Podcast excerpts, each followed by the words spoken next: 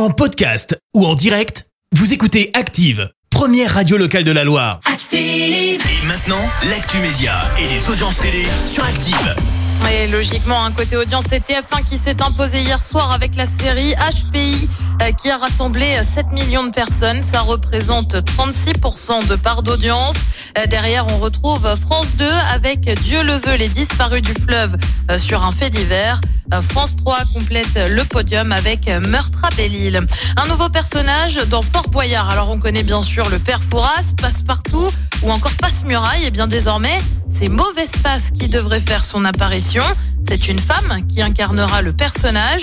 Si on n'a pas encore de précision sur son rôle ou sur la date de diffusion de cette nouvelle saison sur France 2, on connaît en revanche déjà les noms de certains invités, notamment Yanis Marshall, révélé dans la Star Academy, ou encore les ex-Miss France, Diane Ler et Amandine Petit. Et puis on reste sur France 2 avec une nouvelle série prévue le 5 juin prochain, son nom Abyss, avec notamment Cécile de France au casting.